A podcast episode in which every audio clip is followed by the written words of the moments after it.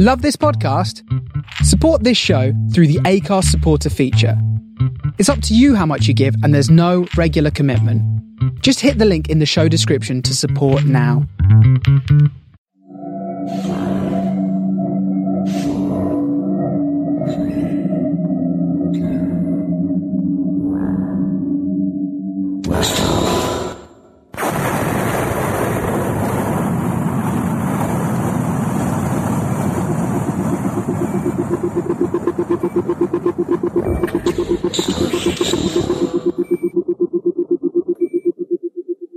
This is the Starship Sofa. Everybody, welcome, hello, and welcome to show 226.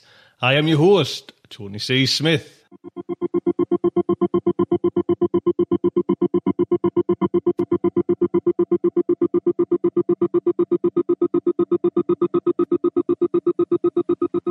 Hello, everyone. I hope everyone is fine and dandy. What we got coming up today, we have little plug by myself before everything else. To tell you what, something I've got something planned. Then we have the main fiction, straight in with the main fiction, which is The Clockwork Atom Bomb by Dominic Green. Then we have a new fact article series coming by Adam Pracht. It is called Cheapskates. And actually, it's a nice little idea, this. Adam's getting himself a Kindle, and his intention is to, if you know, if you don't want to kind of spend money on books or anything like that, he's going to deliver this little fact article, what, what's good out there for free. So he's ah, basically Amazon's hated enemy now because he's not buying anything. So listen out to that and tell us if you like it as well. So fantastic. Before we get into the main show, little heads up. There is a new webinar out. We completed the other or oh, the other day, Amy H. Sturgis did her science fiction with Sherlock Holmes. What a great event! You know, if everyone who was there enjoyed it, thank you so much for kind of signing up for that. That was fantastic. I know both Amy and myself had a blast, and the emails I've been getting back off people, you know, thanking us. Oh, I'm chuffed to bits with that. That will be coming up in the shop late, you know, soon when we of when I upload it and get it all sorted out. There is a new one. Star Wars Music Extravaganza. David Raiklen, we're going to do a little one with David. We had such great response from that Star Wars. Remember, David did the first kind of musical, the movie soundtracks. David kind of delved in a little bit of the Star Wars. Well, we're going to do that on a kind of a big, oh, we, you know what I mean? We. David's going to do that on a bigger scale talk about Star Wars and you know the Return of the Jedi and music and everything you know about John Williams, the composer as well. So I've got that on the front of the website. If anyone who comes up and wants to participate in that, come over. That would be fantastic. We'd love to see you there. It is booked for I think it's the twenty fourth of March. So it's actually not that long for that one. So, you know, if you if you like to come over, that would be fantastic. We'd love to see you there. Tickets are £20 for that, the same as Amy's. Don't be shy. I'll try and get David to give a little, you know, talk about it as well, what his intentions are with the show. Do you know what I mean? I'll try and get that for next week.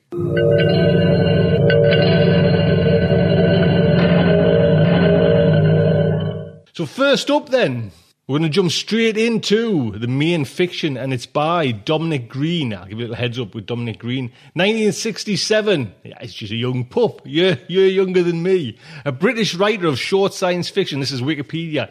His short story, The Atom Bomb, uh, The Clockwork Atom Bomb, which we are playing now, was nominated for a 2005 Hugo Award. Green is best known for his stories published in Interzone during the 90s and the noughties many of which have been reprinted in various best of anthologies. Interzone published a special issue devoted to Green and his stories in July 2009. Green's lived much of his life in Northampton. He graduated from English at St Catherine's College, Cambridge, and works for information technology. He's married to his wife Alison, who is a painter and teaches kung fu. In 2010, Fingerpress brought Green's first published novel, Small World. In 2011, he e-published a children's science fiction novel, Sorcerers and Gondolas, first of a series set in and around the fictional United States of the Zodiac, a secret set of colonies in space involved in the struggle for independence from British and America. There you go. This story is narrated by Matthew Stevens. Matthew, now actually, this Matthew, this bio is a little bit kind of old there now. Matthew's certainly not 46. He's a little bit older, sir. He is a hospice chaplain and part-time musician, currently playing in a trio singing standards. He lives, he lives in Houston, Texas with his wife Becky of 16 years now, and that's a little bit longer as well, sir. Matthew also enjoys studying foreign languages and taking in the occasional zombie movie. Ah, ah not a chance with me. So, the Starship Sofa is very proud to present The Clockwork Atom Bomb by Dominic Green. Over here, mister. This is the place. The girl tugged Mativi's sleeve and led him down a street that was mostly poorly patched shell holes, delayed action munitions, the size of thumbnails and able to turn a man into fragments of the same dimensions, littered the ground hereabouts, designed to lie dormant for generations. Construction companies used robot tractors to fill in bomb damage, and the robots did a poor job. Granted, they were getting better. Robo-Congo was one of Equatorial Africa's biggest exporters. But usually the whites and the blacks with cash sat in control rooms a kilometer away, directing robots to build the houses of the poor. And the poor then had to live in those houses, not knowing whether, if they put their foot down hard on a tough domestic issue, they might also be putting it down on a DAM bomblet a meter beneath their foundations. This street, though, hadn't even been repaired. It was all sloped concrete, blast rubble, and wrecked signs telling outsiders to keep out this government building. Field clerical stores. Important government work here. You go back. Come on, mister, said de Fezu. You will see, and then you will have no problem paying. You stand still, commanded Mativi suddenly. Stand right there. Nervously, he reached into a pocket and brought out the Noli Temer. It only worked 50% of the time based on information gathered from scientist collaborators from all factions of the war, but 50% was better than zip. He turned the device on, on low power in case any of the more recent devices that smelled mine detector power up were present, and swept it left and right. Nothing. He flicked it up to full power and swept again. A small stray air-dropped anti-personnel device at the northwest end of the street, but otherwise nothing. You see that house over there, Emily? he said, pointing across the road. The girl nodded. Well, you're not to go in there. There is an explosive device in there, a big one. It'll kill you. Emily shook her head firmly. It isn't nearly as big as the one that took Claude. Mativi nodded. But you say the device is still there. Has been since I was very little. Everyone knows it's there. The grown-ups know it's there. They used it when the slim hit to get rid of the bodies, so we wouldn't get sick, sometimes, she said, before the bodies were entirely dead. You can't get slim from a dead body, said Mativi. That's what you say, said Emily. And he knew she was right. So many generously altered genomes had been flying around Africa in warheads 15 years ago that someone could have altered HIV and turned it into an airborne rather than bloodborne virus, like the rickettsial hemorrhagic fever that had wiped out all of Johannesburg's blood banks in a single day and made social pariahs of blacks all over Europe and America overnight. The sun dropped below the horizon like a guillotine blade, and it was suddenly night, as if someone had flicked a switch in heaven. Mativi had gotten too used to life off the equator, had been working on the basis that night would steal up slowly as it had in Quebec and Patagonia. But the busy equatorial night had no time for twilight. He hadn't brought night vision goggles. Had he brought a torch? As they walked up the street, a wind gathered, as if the landscape sensed his unease. You have to be careful, said the girl. Tread only where I tread. And you have to bend down. She nodded at Mativi's Kinshasa Rolex. You have to leave your watch outside. Why? So one of your Bashek boyfriends can steal it while I'm in there? To satisfy the girl's insistence, he slid the watch off his wrist and set it on a brick, but picked it up again when she wasn't looking and dropped it into his pocket. Where are we going? he said. In there, she pointed. Half buried in the rubble was a concrete lintel, one end of a substantial buried structure through which the wind was whistling. No, correction, out of which the wind was whistling. She slipped under the lintel, on which was fixed a sign saying, Warning, extreme personal danger. The room beyond had once had skylights. Now it had ruined holes in the roof into which the geostationary Unpaforkong security moon poured prisms of reflected sunlight. 35,900 kilometers above Mativi's head, he and five million other Kinshasans were being watched with 5,000 cameras. This had at first seemed an outrageous intrusion on his privacy until he realized that he'd have to commit a thousand murders before any of the cameras was likely to catch him in the act. Don't step any closer, the girl said. It will take you. The entrance had promised an interior like any other minor military strong point, only just large enough to contain a couple of hammocks and a machine gun, maybe. But inside, after only a few steps down, the room was huge, the size of a factory floor.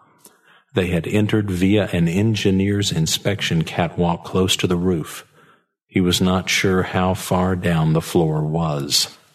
The wind was deafening. The girl had to shout. There's more than one of them in here. They live in the machines.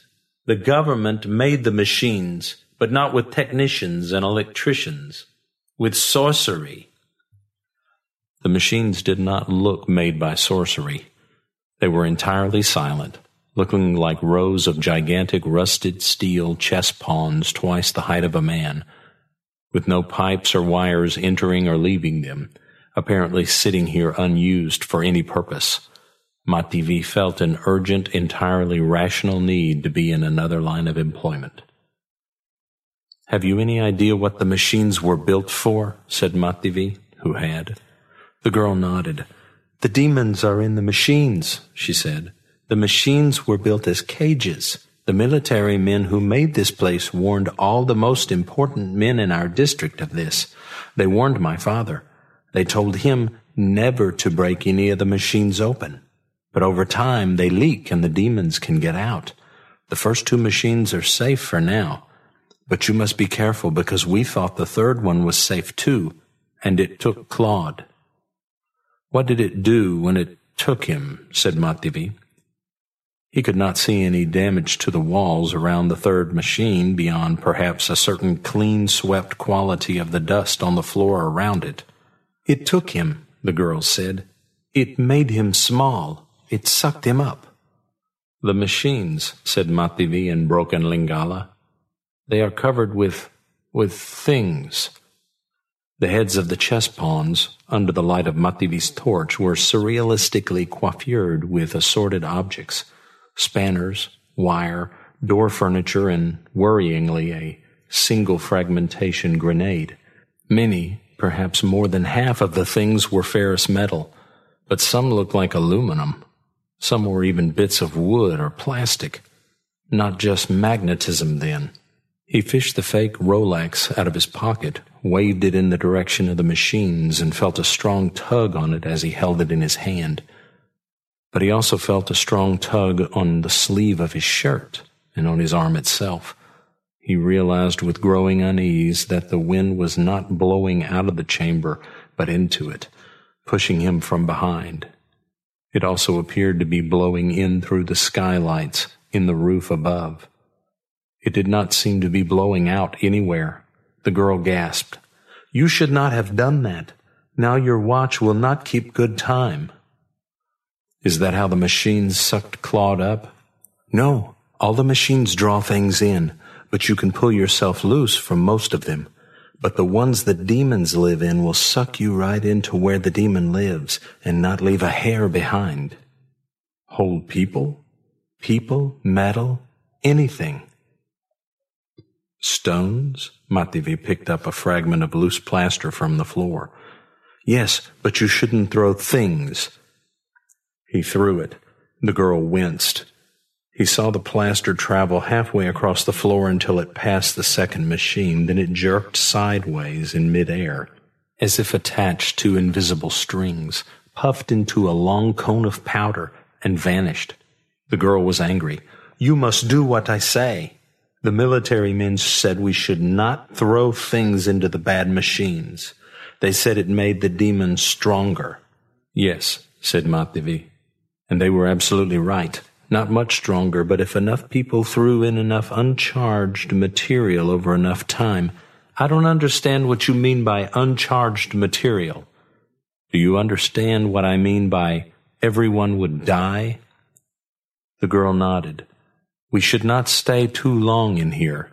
People who stay too long in here get sick. The demons make them sick. Mativi nodded, and I suppose this sickness takes the form of hair loss, shortness of breath, extreme paleness of the skin. Yes, said the girl. The victims display the classic symptoms of radiation alopecia and stem cell death. Well, I'll be damned. After all, she has lived through a nuclear war. She's been living among radiation victims her entire life.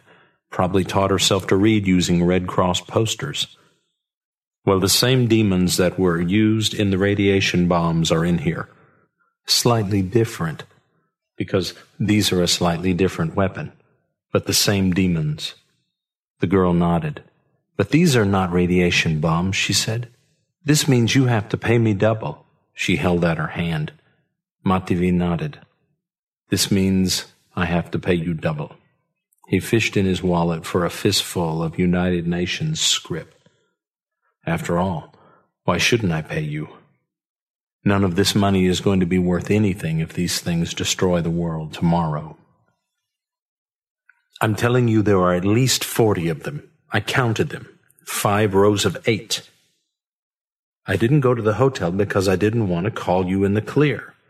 We have to be the only people who know about this. Because if anyone wanders into that site, anyone at all, and does anything they shouldn't, we will all die. I'm not saying they, I'm saying we, and I'm not saying might die. I'm saying will die.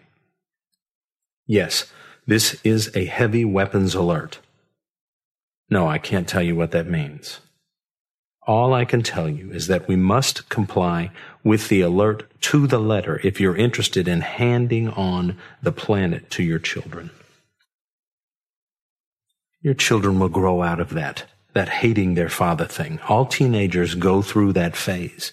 And credit where credit's due, you really shouldn't have slept with their mother's sister in the first place.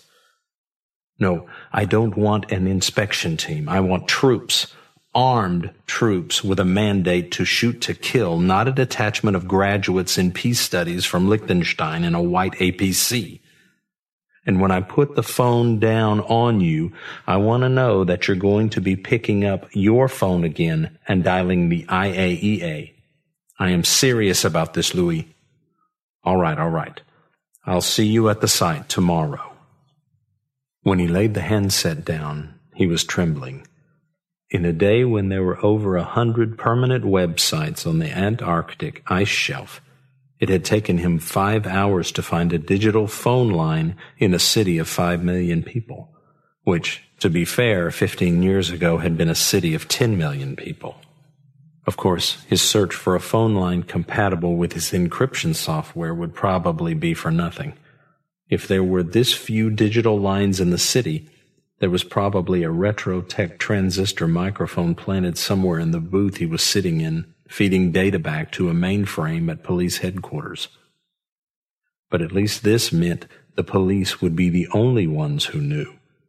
If he'd gone through the Baroque network of emergency analog lines, every housewife in the cité would have known by morning. He got up from the booth, walked to the desk, and paid the geek, the geek with a submachine gun who was manning it. There was no secret police car waiting outside. The car would have been unmarked but extremely obvious due to the fact that no one but the government could afford to travel around in cars. The Congolese sun came up like a jack in the box, and it was a short walk through the zero tolerance district back to his hotel, which had once been a Hilton. He fell into the mattress, which bludgeoned him compliantly unconscious. When he opened his hotel room door in the morning to go to the one functioning bathroom, a man was standing outside with a gun. Neither the gun nor the man were particularly impressive. The gun because it appeared to be a pre-war cased ammunition model that hadn't been cleaned since the armistice. And the man because his hand was shaking like a masturbator's just before orgasm and because Mativi knew him to be a paterfamilias with three kids in kindergarten and a passion for N-gauge model railroads. However, the gun still fired big, horrid bullets and made holes in stuff, and it was pointing at Mativi. I'm sorry, Chet, I can't let you do it. The safety catch, Mativi noted, was off. Do what? said Mativi. You're taking away my livelihood. You know you are. I'm sorry, Jean. I don't understand any of this. Maybe you should explain a little more? Jean Baptiste Ngoyi, an unremarkable functionary of the United Nations Temporary Administration Service, former People's Democratic Republic of Congo, appeared to have put on his best work clothes to murder Mativi. The blue Untas Ford Dimrekong logo was embroidered smartly and widely on his chest pocket. I can't let you take them away. There were actually tears in the little man's eyes. Take what away? You know what? Everyone knows. They heard you talking to Grosjean. Mativi's eyes popped. No. Oh, shit. No. He leaned back against crumbling postmodern plasterwork. Jean, don't take this personally, but if someone as far down the food chain as you knows, everyone in the city with an email address and a heartbeat knows. He looked up at Ngoyi. There was a microphone in the comms booth, right? No. The geek who mans the desk is President Lisoba's police chief's half brother. The police are full of Lisoba men who were exonerated by the general amnesty after the armistice. Shit. Shit. What are they doing? Now they know. Emergency measures are being put in place to contain the problem. That's all they'd say. Oh, and there are already orders out for your arrest for your own safety. They didn't know which hotel you were staying in. One of them was trying to find out when he rang me. Mativi walked in aimless circles, holding his head to stop his thoughts from wandering. I'll bet he was. God. God, and you, and you didn't tell him where I was. Does that mean you're not um, particularly serious about killing me? He stared at Ngoyi ingratiatingly, but the gun didn't waver, at least not any more than it had been wavering already. Never mind, it had been worth a try. It means I couldn't take the chance that they really did want you arrested for your own safety, said Ngoyi. If a UN weapons inspector died in Kinshasa, that would throw the hand grenade well and truly in the muck spreader for the police chiefs, after all. I take it some of them are men who originally installed the containers. If so, they know very well full amnesties are available for war crimes. Ngoyi shook his head. Not for crimes committed after the war. Mativi was alarmed. After? They've been using the machines as execution devices, said Ngoyi. No mess, no body, no incriminating evidence. And they work too. The Basheks are terrified of them, will do anything to avoid being killed that way. They think they're the homes of demons. They're not far wrong, muttered Mativi. And then there are the undertakers, continued Ngoyi. They've been using the machines for mass burials. Otherwise, the bodies would have just piled up in the streets in the epidemics. And the domestic waste trucks, about five of them stop there several times a week and dump stuff in through the skylights. And my own trucks. Your own trucks? Yes, three times a week, sometimes four, Ngoyi returned Mativi's accusing stare. Oh, sure, the UN gives us Geiger counters and that bacterial foam that fixes fallout and the special vehicles for sucking up the fixed material and casting it into lead bricks. Which you're supposed to then arrange for disposal by the IAEA by burial underground in the Devil's Brickyard in the dry valleys of Antarctica, finished Mativi. Only you haven't been doing that, have you? You thought you'd cut a few corners. The UN gives us a budget of only five million a year, complained Ngoyi. And by the time that reaches us, it has, by the magic of African mathematics, become half a million. Have you any idea what it costs to ship a single kilo of hazardous waste to Antarctica? That's what you're supposed to do, repeated Mativi, staring up the barrel of the gun, which somehow didn't matter quite so much now. We were talking about astrophysics in the bar Bidal only the other night. You told me then that once something crosses the event horizon, it never comes out, said the civil servant, mortified.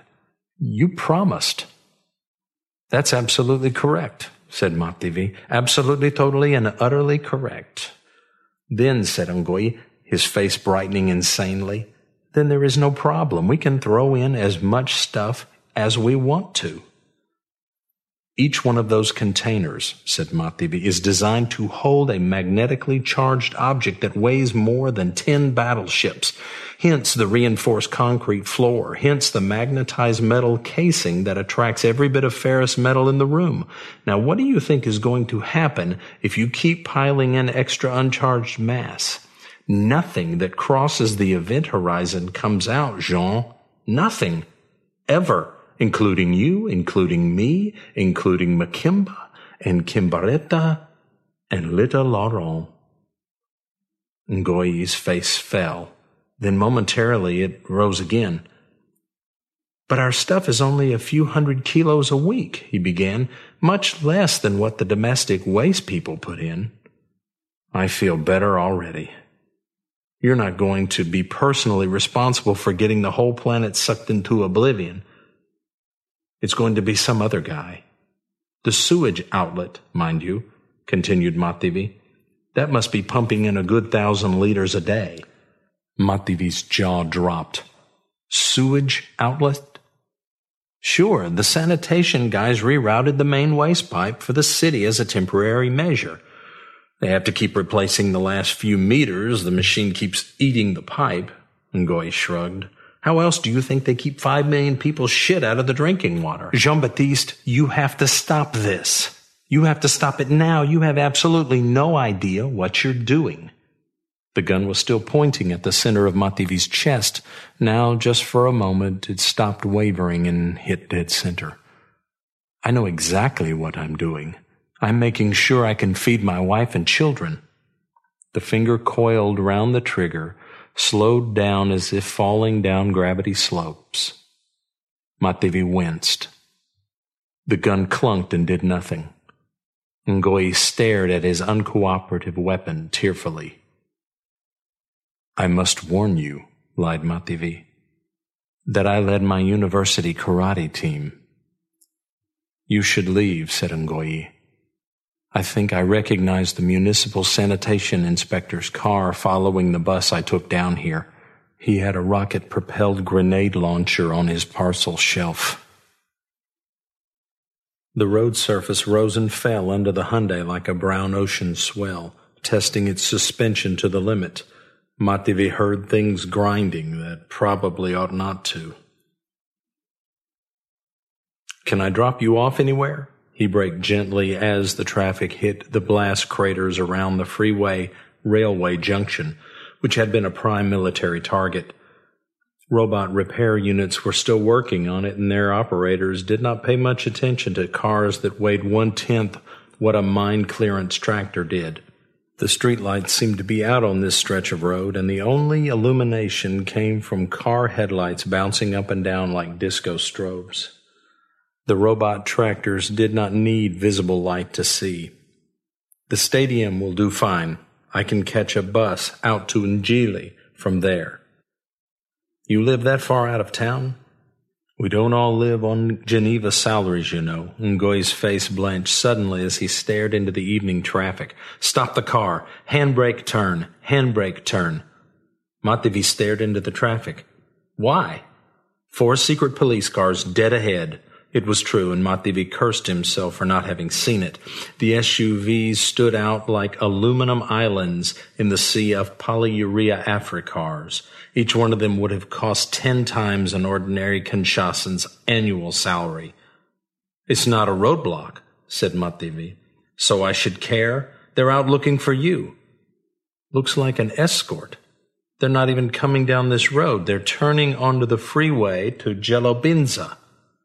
They're escorting that big, heavy launch tractor, one of the ones designed to carry clutches of heavy ballistic missiles, out to the pads at Malebo. He peered out of the driver's side window, the one whose suspension is scraping the ground. He did a handbrake turn and left the road in the direction of Jelobinza.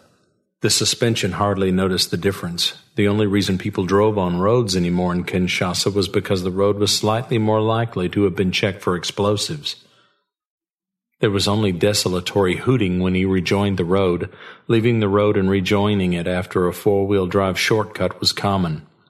The 4x4s were clearly visible now, crammed with whatever men the police chiefs had been able to get their hands on at short notice, some in military uniform, some in t-shirts, some with government issue sidearms, some with war era AKMs, yawning, pulled out of bed in the early hours. The crawler was taking up three lanes of traffic, drawing a horde of honking Africars behind it like a bridal train. Despite the horns, the crawler was probably not moving much slower than the cars would have done. The expressway was still a mass of blast craters. I can't believe this, said Mativi, hugely affronted. How can they think they can haul a million ton object across town without me noticing? Ngoy stared. You think that thing's got things on it? Mativi nodded. One of the things is on board, one of the containers. They're taking it across town because they can't bear to lose it. I wonder why. He winked at Ngoyi. Maybe they're in the pay of the Office of Sanitation. The car plunged into yet another black void unilluminated by its headlights. Jesus, I wish those streetlights were working. He blinked as the car bonnet surged up again into the light. Then he realized not only were there no street lights, there were also no lights in the city around the road. That's it, isn't it? What? They're going to the power company. You dumb fucks have been plugging power into it as well, haven't you? Ngoy hesitated, then gave up the game and nodded. It started out as a theoretical weapons project in the last days of the war, but, he insisted defiantly, it was a peaceful use we put it to. One of our junior officers, a very clever young man, a PhD from Caltech, suggested that if we aimed an infrared laser beam at the event horizon at a certain angle, it would come out as a gamma ray beam, which we used to heat a tank of mercury. We tried water first, but it flash evaporated and fused the rock around the tank to glass. He licked his lips nervously. The hardest part was designing a turbine system that would work with evaporating mercury. We lost a lot of good men to heavy metal poisoning. Realization dawned on Mativi. You were one of the researchers in Lisuba's government. You think I could have got away with living in the old People's Democratic Republic with a physics degree without being a weapons researcher? Ngoy laughed hollowly. Dream on, brother. But this is peacetime now. The technology is being used to power the houses of five million people. Uh huh. There's no sidestepping the laws of thermodynamics. You only get out less than what you put in. You're only getting power out because you're sapping the angular momentum of what's inside the container. I'll lay a bet that what's inside the container was created illegally using the Lubumba collider that President Lisoba convinced the UN to build to rejuvenate the Congolese economy. Ngoy squirmed. He also said scientify the Congolese economy. He actually used the word scientify. Mativi nodded. In any case, that angular momentum was put into the container by gigawatts of energy pumped into the collider from the city power grid. Effectively, all you're doing is using up energy someone stole and stored 15 years ago. It's no more a power source than a clockwork doll is, Jean Baptiste. You have to wind it up to watch it go, and all you'll be left with in the end is a non rotating, very heavy lump of extremely bad shit. Well, I must admit, admitted Ngoy ruefully, the amount of juice we can squeeze out of it is getting smaller every year. The tractor in front suddenly rumbled to a halt in a cloud of dust big enough to conceal a herd of rhinos a wall of immobile metal barred the carriageway, and three lanes of drivers performed the peculiarly Congolese maneuver of stepping on their brakes and leaning on their horns simultaneously. One of them shrieked suddenly in dismay when a length of caterpillar track resembling a chain of house facades clipped together with traffic bollards slammed down onto his bonnet and crushed it flat before slapping his saloon into a cabriolet. Paint flakes flew everywhere. The car was a steel one, too, an old Proton model produced under license in Afghanistan. Mativi hoped the driver had survived. Troopers poured out of the 4x4s, ignoring the barrage of horns. They were staring at the side of the tractor. Some good Catholics were even crossing themselves. Mativi put the handbrake on and left his car. Someone hooted at him. He ignored them. One whole side of the tractor had collapsed into the asphalt. The torsion bars on the vehicle's suspension, each one a man's waist thick and made of substances far, far stronger than steel, had snapped like seaside rock. The load on top of the tractor had slumped sideways underneath its canvas blanket. Now that he was outside the car, he was aware of a hissing sound. The sound was coming from a hole punched in the canvas cover. Some of the troopers were walking up towards the load. Mativi danced out onto the grass verge, waving his arms like an isangoma. No, no, get away, très dangereux. One of the men looked at Mativi as if he were an idiot and took another step forward. His sleeve began to rustle and flap in the direction of the hole in the canvas. Then his hand slapped down onto the canvas cover and he began to scream, beating on his hand, trying to free it. His comrades began to laugh, looking back towards Mativi, enjoying the joke their friend was having at the crazy man's expense. Then he vanished. Not quite vanished. Mativi and the troops both heard the bones in his hand snap saw the hand crumple into the canvas like a handkerchief into a magician's glove, followed by his arm, followed by his shoulder, followed by his head. They saw the flare of crimson his body turned into as skin, bone, blood vessels, all the frail materials meant to hold a body together, degenerated into carmine mulch and were sucked up by the structure. A crimson blot of blood a man wide sprayed onto the canvas, out of which, weirdly, runnels of blood began trailing inward toward the hole, against and at angles to gravity. The police troops turned and looked at Mativi, then looked back at the tractor. Alors, chef, one of them said to him, Qu'est-ce qu'on fait maintenant? It's loose, said Ngoyi. His eyes glazed seeing the ends of worlds. It's loose and I am responsible. Mativi shook his head. It's not loose. Not yet. We can still tell exactly where it is just by feeding it more policemen. But its casing's corroded. It's sucking in stuff from outside. Not corroded, Ngoyi shook his head. It won't corrode. It's made of nickel alloy, very strong, very heavy. It's one of the cases we bored a hole in deliberately in order to shine in the infrared beam. There'll be another hole in the casing on the far side where the gamma comes out. Mativi nodded. One of the machines the demons live in. Ngoyi still seemed to be wary of even looking at the container. Could it topple over?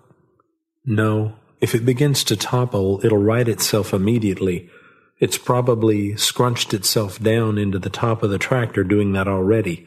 Remember, it's a small thing rotating, rotating fast, and it weighs over a thousand tons. The gyroscopic stabilizer of an object like that doesn't bear thinking about. Set the way, Brian Mativi.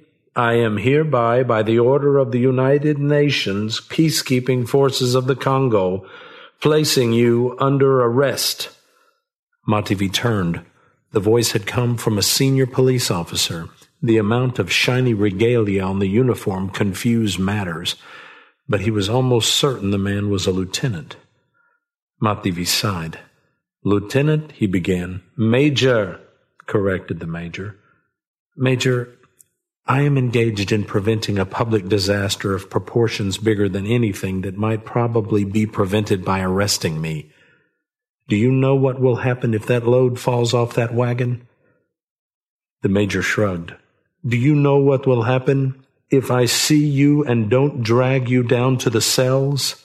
I will lose my job, and my wife and children will go hungry. Mativi began to back away. Hey, the major began to pointedly unbutton his revolver.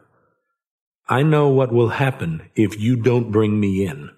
And you forget to mention that there'll be no power in the city either, and that is a consequence of greater number of wives and children will go hungry, said Mativi, circling around the danger area of bow-headed, permanently wind-blown grass near the tractor's payload. He waved his arms in the direction of the dark horizon. You can see the evidence of this already. The device on this tractor has been uncoupled from the grid and immediately there is no power for refrigeration, no power for cooking, or for emergency machinery in hospitals. I know all that. Slowly he put his hands up to indicate he was no threat. Then with one hand he swung himself up onto the side of the tractor with the payload between himself and the major. But you truly cannot begin to comprehend what will happen to those wives and children if I allow this load to continue on to Jelobenza, sir. You see, I understand at a very deep level what is in this container. You do not. I must warn you not to attempt to escape custody, said the major, raising his pistol. I am empowered to shoot. How can I be trying to escape custody? Mativi said looking down the barrel of the pistol as if his life depended on it, and sinking in his stance, causing the major to lower the pistol by a couple of centimeters, still training it on his heart. I'm climbing on board a police vehicle. Get down off that vehicle now, said the major, or I will shoot. Mativi licked his lips, looking up a pistol barrel for the second time that day, but this time attempting to perform complex orbital calculations in his head as he did so. Have I factored in relativity properly? It needs to travel dead over the hole. Shan't. The gun fired. It made quite a satisfactory boom. There was a red flash in midair, and Mativi was still there. The major stared at Mativi. As I said, said Mativi, I understand what is in this cargo. You do not. Do I have your full cooperation? The major's eyes went even wider than his perceived remit to use deadly force. He lowered the gun, visibly shaken. You do, he said. Sir, he added. The Hyundai became bogged down by bodies fortunately living ones, in the immediate vicinity of the heavy weapons alert site. A crowd of perhaps a thousand goggling locals, all dressed in complimentary rayon t-shirts handed out by various multinationals to get free airtime on third world famine reports, were making road and roadside indistinguishable but the big blue bull bars parted the crowd discreetly, and Mativi dawdled forward to a hastily erected barrier of Velcro wires into which several incautious onlookers had already been pushed by their neighbors. Velcro wire barbs would sink a centimeter into flesh, then open up into barbs that could only be removed by surgeons, providing the owners of the flesh desired to keep it. Barbed wire was not truly barbed Velcro wire was. The troops at the only gap in the fence stood aside and saluted for the UN car, and Mativi pulled up next to an ancient Boeing V-22 VTOL transport, in the crew door of which a portly black man in a bad safari suit sat juggling with mobile phones. The casings of the phones, Mativi knew, were color-coded to allow their owner to identify them. The Boeing had once been United Nations white. After too many years in the Congo, it was now well-used latrine white. Mativi examined what was being done at the far end of the containment area. The site was a mass of specialized combat engineering machinery. Mativi recognized one of the devices, a Japanese made tractor designed for diffusing unexploded nuclear munitions, or rather for dealing with what happened when a human nuclear UXB disposal operative made a mistake. Hair trigger sensors on the tractor would detect the incipient gamma flare of a fission reaction, then fire a 120 millimeter shell into the nuke. This would kill the bomb disposal man and fill the area around the bomb with weapons grade fallout, but probably save a few million civilians in the immediate area. Mativi walked across the compound and yelled at the man in the Boeing. Louis, what the hell are your UXB monkeys doing? Grosjean's head whipped around. Oh, hello, Chet. We're following standard procedure for dealing with an unexploded weaponized gamma source. Well, first off, this isn't a weapon. Grosjean's smile was contemptuous. It's something that can annihilate the entire planet, and it isn't a weapon?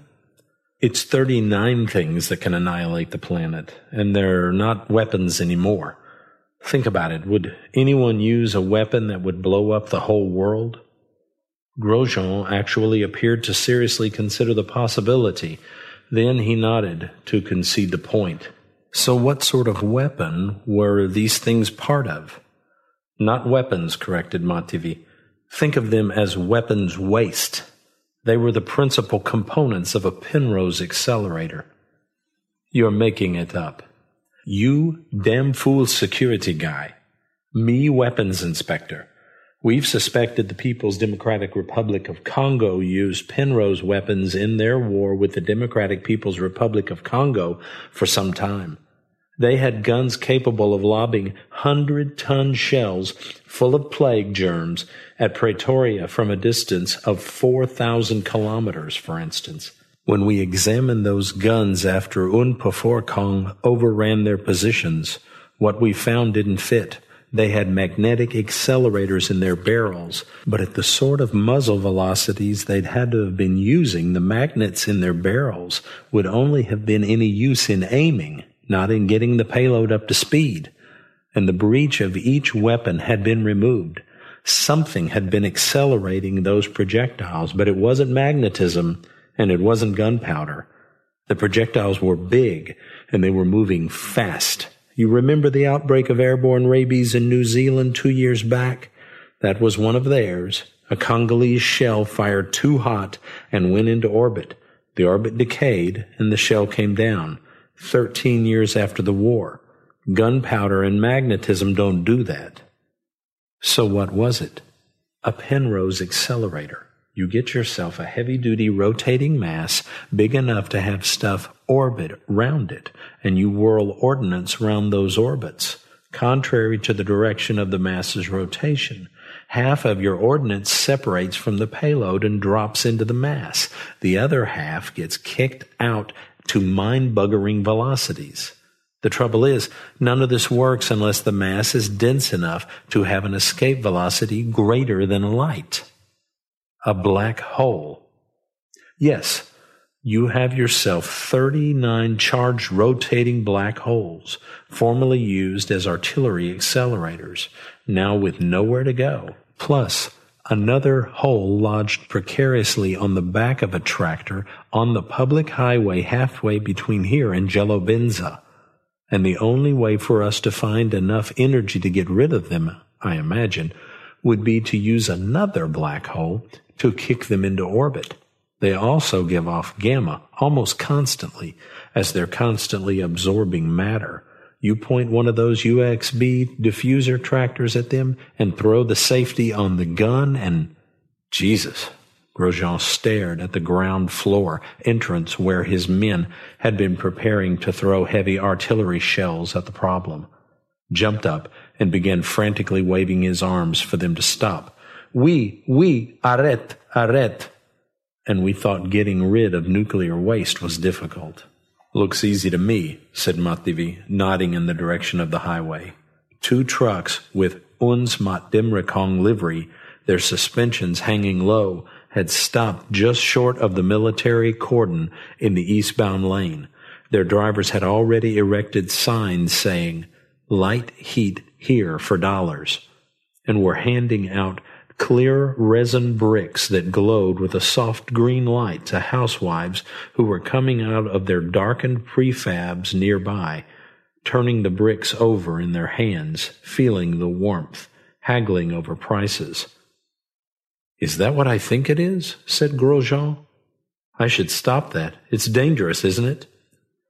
Don't concern yourself with that now. Those bricks can only kill one family at a time. Besides, said Mativi gleefully. The city needs power, and Jean Baptiste's men are only supplying a need, right? Ngoyi, still in the passenger seat of the Hyundai, stared sadly as his men handed out radionuclides and could not meet Mativi's eyes. He reached in his inside pocket for the gun he had attempted to kill Mativi with, and began slowly and methodically to clear the jam that had prevented him from doing so. Once you've cordoned off the area, said Mativi, we'll be handling things from that point onwards. I've contracted the IAEA myself. There's a continental response team on its way. In the car, Ngoyi had by now worked the jam bullet free and replaced it with another one. At the Boeing, Grosjean's jaw dropped. You have teams set up to deal with this already? Of course. You don't think this is the first time this has happened, do you?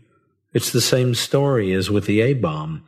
As soon as physicists know it's possible, every tin pot dictator in the world wants it, and will do a great deal to get it, and certainly isn't going to tell us he's trying. Somewhere in the world, at a location I am not aware of and wouldn't tell you if I were, there's a stockpile of these beauties that would make your hair curl. I once spoke to a technician who had just come back from there. I think it's somewhere warm. He had a suntan. He said there were aisles of the damn things, literally thousands of them. The UN are working on methods of deactivating them, but right now our best theoretical methods for shutting down a black hole always lead to catastrophic Hawking evaporation which would be like a thousand ton nuclear warhead going off. And if any of these things broke out of containment, even one, it would sink through the Earth's crust like a stone into water. It'd get to the Earth's center and beyond before it slowed down to a stop, and then, of course, it'd begin to fall to the center again. It wouldn't rise to quite the same height on the other side of the Earth, just like a pendulum swinging slower and slower and slower gathering bits of earth into itself all the time, of course, until it eventually sank to the center of the world and set to devouring the entire planet. The whole earth would get sucked down the hole over a period which varies from weeks to centuries, depending on which astrophysicist you ask. And you know what? And here Mativi smiled evilly. This was always the good part. What? Grosjean's Bantu face had turned whiter than a Boer's. From the direction of the car, Mativi heard a single, slightly muffled gunshot. We have no way of knowing whether we already missed one or two, whether one or two of these irresponsible nations carrying out unauthorized black hole research dropped the ball. How would we know if someone kept their project secret enough? How would we know there wasn't a black hole bouncing up and down like a big happy rubber ball inside the earth right now. Gravitational anomalies would eventually begin to show themselves, I suppose, whether on seismometers or mass detectors, but our world might only have a few decades to live, and we wouldn't be any the wiser. Make sure that cordon's tight, Louis. Grosjean swallowed with difficulty and nodded. Mativi wandered away from the containment site, flipping open his mobile phone. Miracle of miracles, even out here, it worked. Hello, darling. No, I think it'll perhaps take another couple of days. Oh, the regular sort of thing. Not too dangerous. Yes, we did catch this one. Well, I, I did get shot at a little, but the guy missed. He was aiming on a purely Euclidean basis. Euclidean. Now I'll explain when I get home. Okay, well, if you have to go now, then you have to go. I'll be on the 9 a.m. flight from Kinshasa. He flicked the phone shut and walked, whistling, towards the Hyundai. There was a spider web of blood over the passenger side where Ngoye had shot himself. Still, he thought, that's someone else's problem. This car goes back to the pool tomorrow. At least he kept the side window open when he did it. Made a lot less mess than that bastard Lamont did in Quebec City. And they made me clean that car. He looked out at the world. Saved you again, you big round bugger. And I hope you're grateful. For the first time in a week, he was smiling.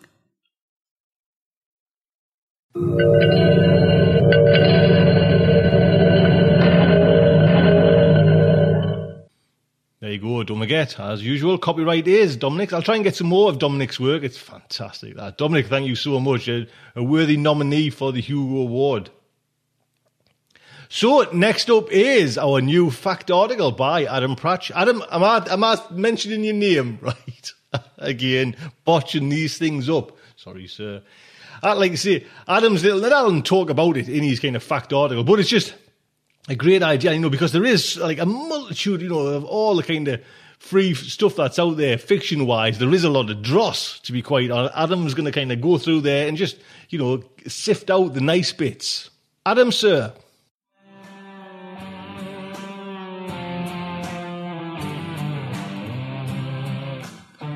Welcome to the Cheapskate Review. My name is Adam, and Amazon hates me. Well, maybe not me personally but I'm exactly the kind of person who undercuts their business model. You see, I recently used a Christmas gift card to become the proud owner of one of the new Amazon Kindle ebook devices, which set me back just $79. But according to a report from MainStreet.com, each one of these little beauties actually costs Amazon $84.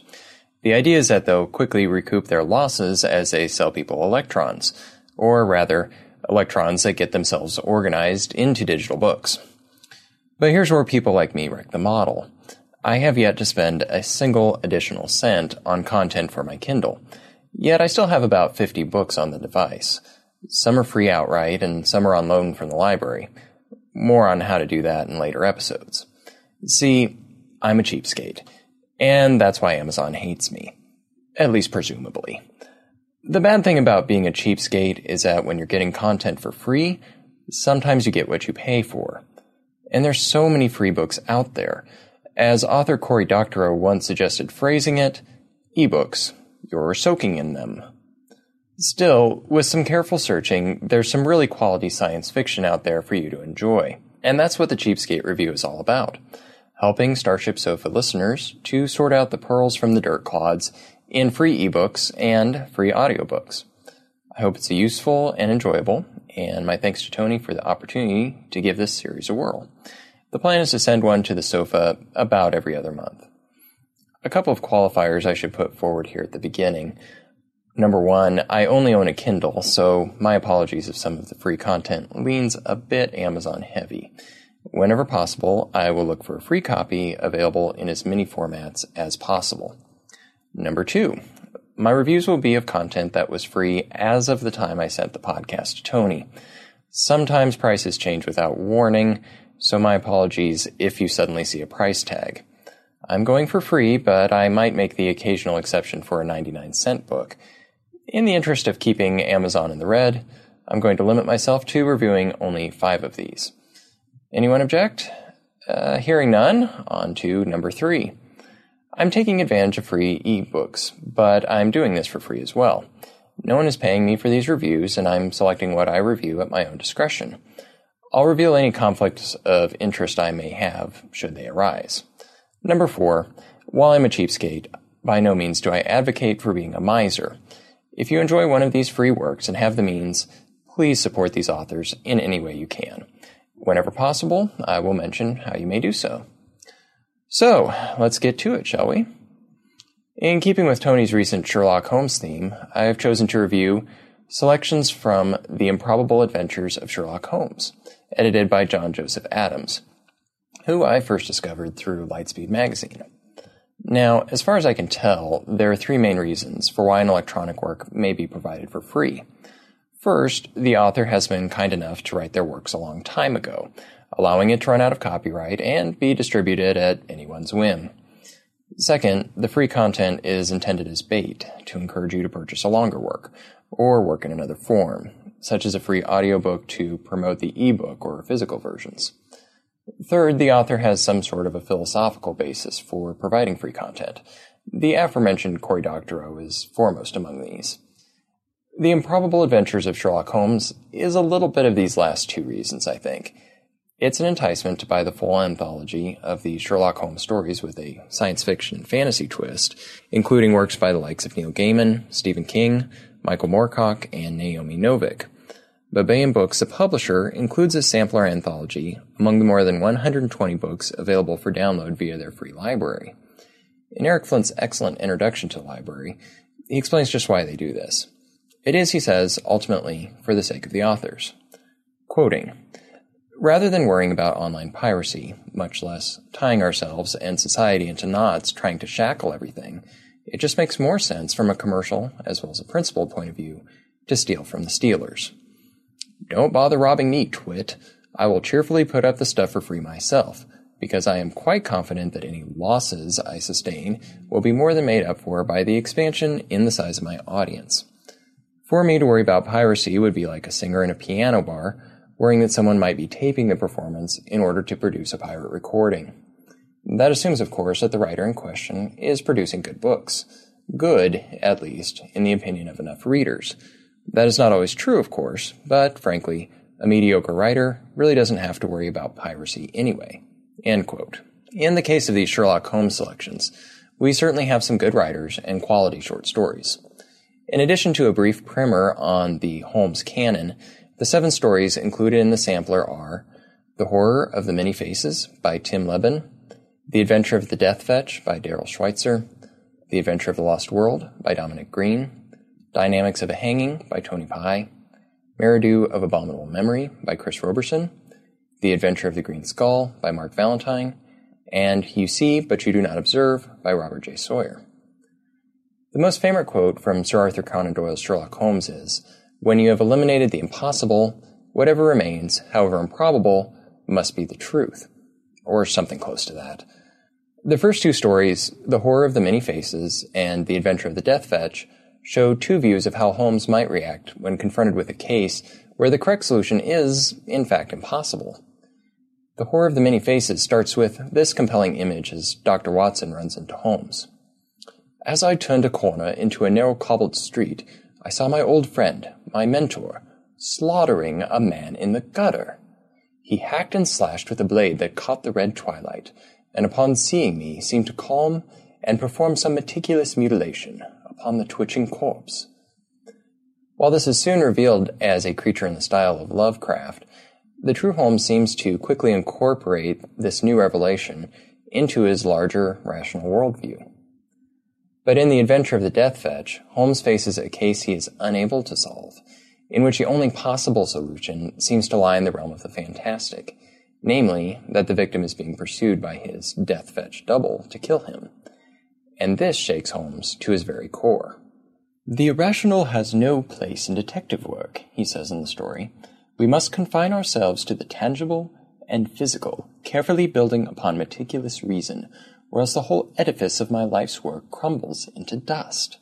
Against the supernatural, I am helpless, my methods of no use. The two stories work off each other effectively in counterpoint, a good sign that John Joseph Adams is an anthology editor to trust. The Adventure of the Lost World is a welcome break from this dark mood established in the first two stories. It's a playful crossing over and mixing with Sir Arthur Conan Doyle's other most notable work, The Dinosaur Romp, The Lost World. While the main plot is involved with pursuing a bit of cryptozoology that's been killing trombonists of all things, the real joy of this piece is in the playful riffs on Sherlock Holmes tropes. My personal favorites are the unnecessary and outlandish disguises that Holmes dons, including one that requires Holmes to be missing a leg. Ah, Watson, you have been making the assumption all the time that I had two legs to begin with, Holmes says. Here's another of my personal favorites. I bought a paper from a decrepit scion of the lower classes, and sat down on a bench to wait for my tardy associate. Watson, hissed a voice through the gloom. Egad, I replied, where are you, Holmes? I have just sold you a copy of the London Evening Standard. Latest news, Governor.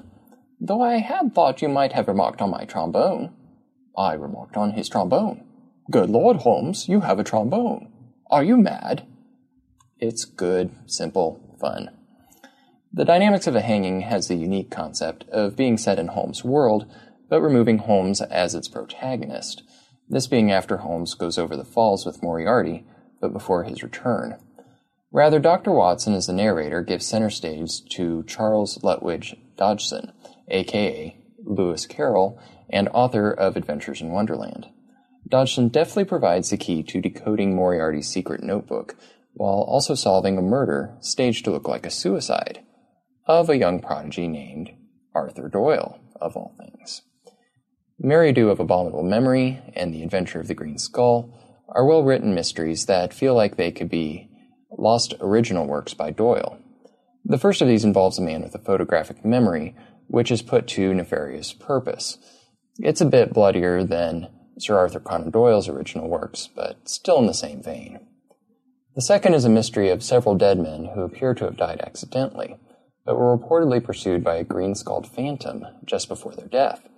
More mysteriously, a matchstick was pressed between their fingers after their demise.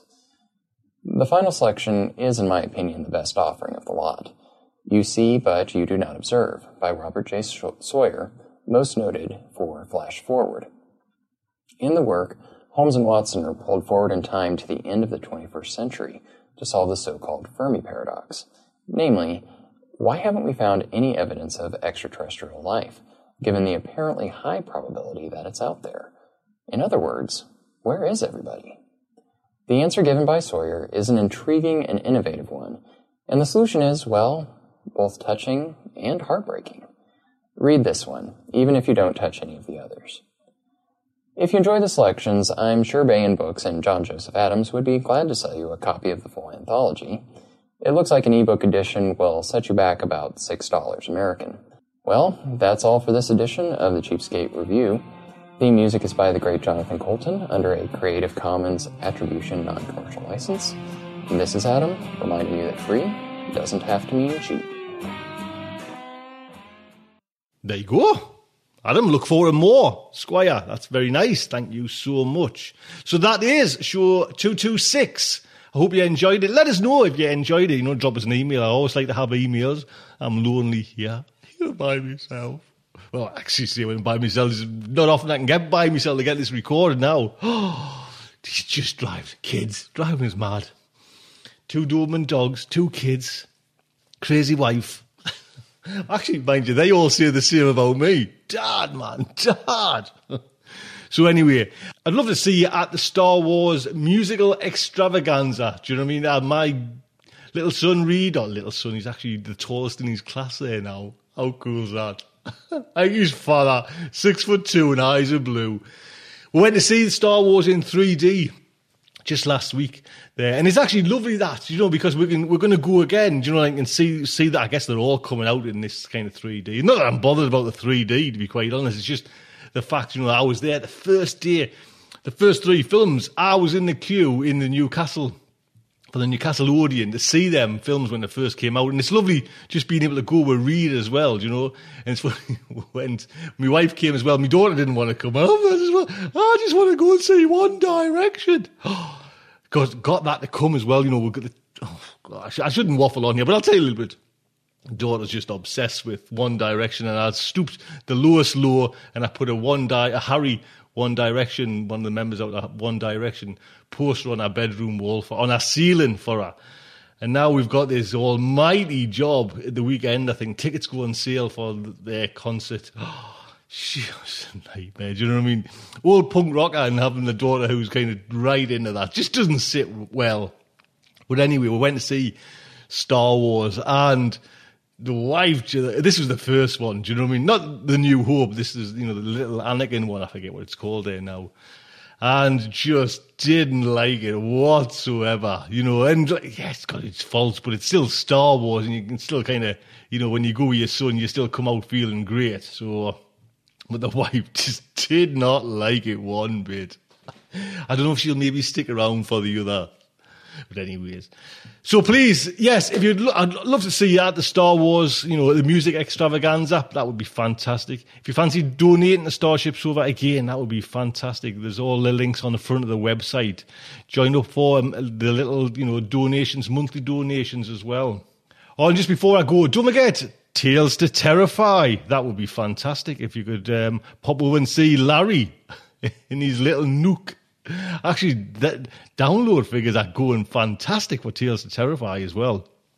And there was a great comment on Twitter, which I'm going to try and get Josh to put on the front of the Tales to Terrify website. Jason Sanford, who actually narrated the story that we played on Tales to Terrify this week, or it might have been last week, says Tales to Terrify host Larry Santoro also has the perfect voice for horror. He's the Vincent Price of podcasts. Come on, man. You've got to go over there and check out Tales to Terrify. Larry's just fantastic. I'm so pleased he kind of came on board. Until next week, just like to say, good night from me.